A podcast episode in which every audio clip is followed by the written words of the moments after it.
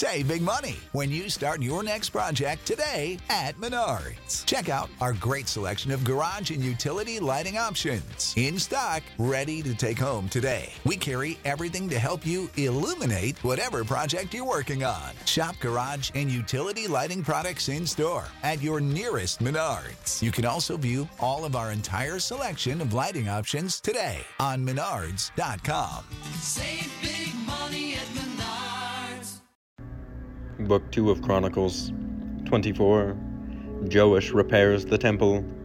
Joash was seven years old when he began to reign, and he reigned forty years in Jerusalem. His mother's name was Zibiah of Beersheba, and Joash did what was right in the eyes of the Lord all the days of Jehoiada the priest. Jehoiada got for him two wives, and he had sons and daughters. After this, Joash decided to restore the house of the Lord. And he gathered the priests and the Levites and said to them, Go out to the cities of Judah and gather from all Israel money to repair the house of your God from year to year, and see that you act quickly. But the Levites did not act quickly. So the king summoned Jehoiada the chief and said to him, Why have you not required the Levites to bring in from Judah and Jerusalem the tax levied by Moses, the servant of the Lord, and the congregation of Israel for the tent of testimony?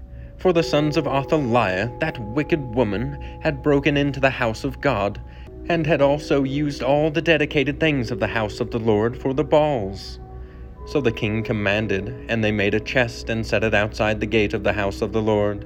And proclamation was made throughout Judah and Jerusalem to bring in for the Lord the tax that Moses, the servant of God, laid on Israel in the wilderness. And all the princes and all the people rejoiced and brought their tax and dropped it into the chest until they had finished. And whenever the chest was brought to the king's officers by the Levites, when they saw that there was much money in it, the king's secretary and the officer of the chief priest would come and empty the chest and take it and return it to its place. Thus they did day after day, and collected money in abundance.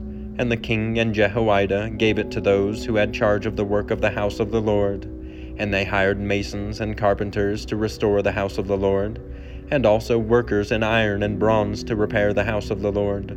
So those who were engaged in the work labored, and the repairing went forward in their hands. And they restored the house of God to its proper condition and strengthened it.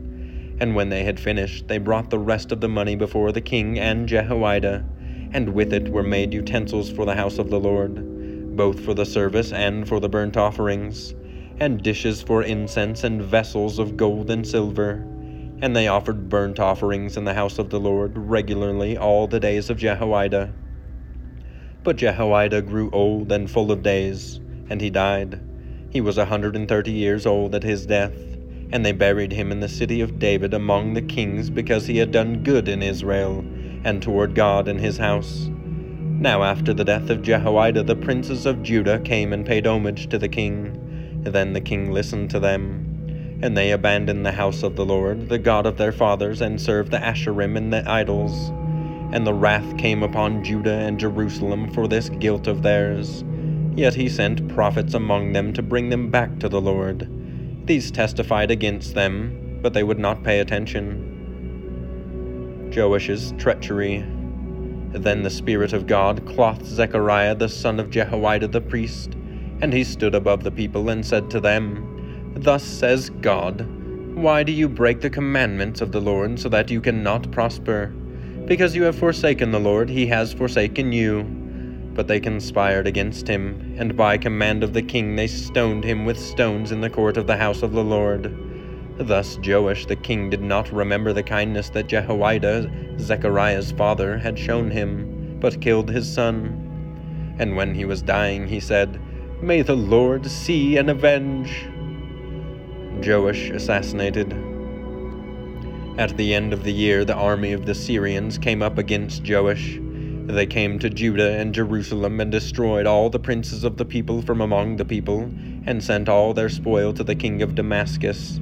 Though the army of the Syrians had come with few men, the Lord delivered into their hand a very great army, because Judah had forsaken the Lord the God of their fathers. Thus they executed judgment on Joash. When they had departed from him, leaving him severely wounded, His servants conspired against him because of the blood of the son of Jehoiada the priest, and killed him on his bed.